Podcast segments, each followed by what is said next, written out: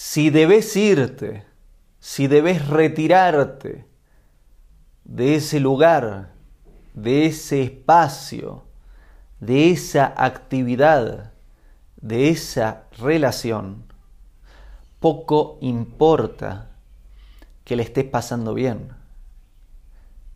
Si sabes que debes retirarte y debes irte de ese lugar, vete.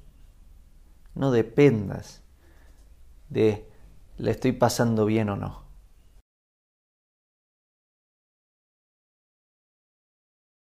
Hago esta rápida pausa comercial para agradecerte por oír mi podcast y pedirte que si te gusta lo recomiendes. Si te gustaría adquirir alguno de mis libros, podés encontrarlos en su formato físico y digital en Amazon y en su formato audio en Audible. Gracias y que continúes disfrutando del contenido que tengo para vos.